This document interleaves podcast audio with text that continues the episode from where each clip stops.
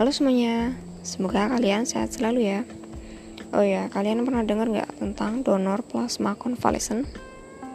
Kalau belum tahu, pas banget nih. Kali ini kita akan membahas tentang donor plasma convalescent. Oke, jadi donor plasma convalescent itu adalah salah satu metode imunisasi pasif yang dilakukan dengan memberikan plasma orang yang telah sembuh dari COVID atau mantan pasien COVID kepada pasien COVID-19 yang sedang dirawat.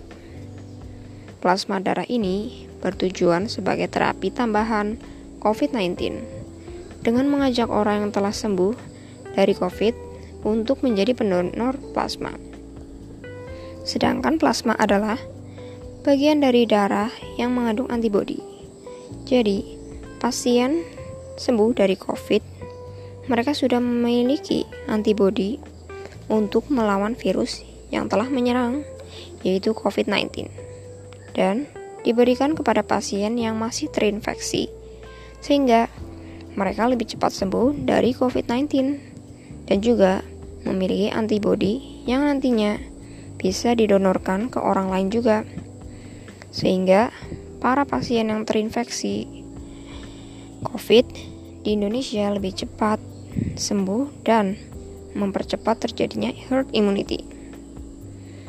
Apa itu herd immunity? Itu sudah dibahas di podcast sebelumnya. Silakan dicek jika ingin mengetahui lebih lanjut. Oke, selanjutnya untuk dapat mendonorkan plasma, kita perlu memenuhi syarat. Gak asal sembuh dari COVID lalu kita boleh mendonorkan plasma begitu saja. Nah, Syarat-syaratnya itu harus berusia 18 sampai 60 tahun.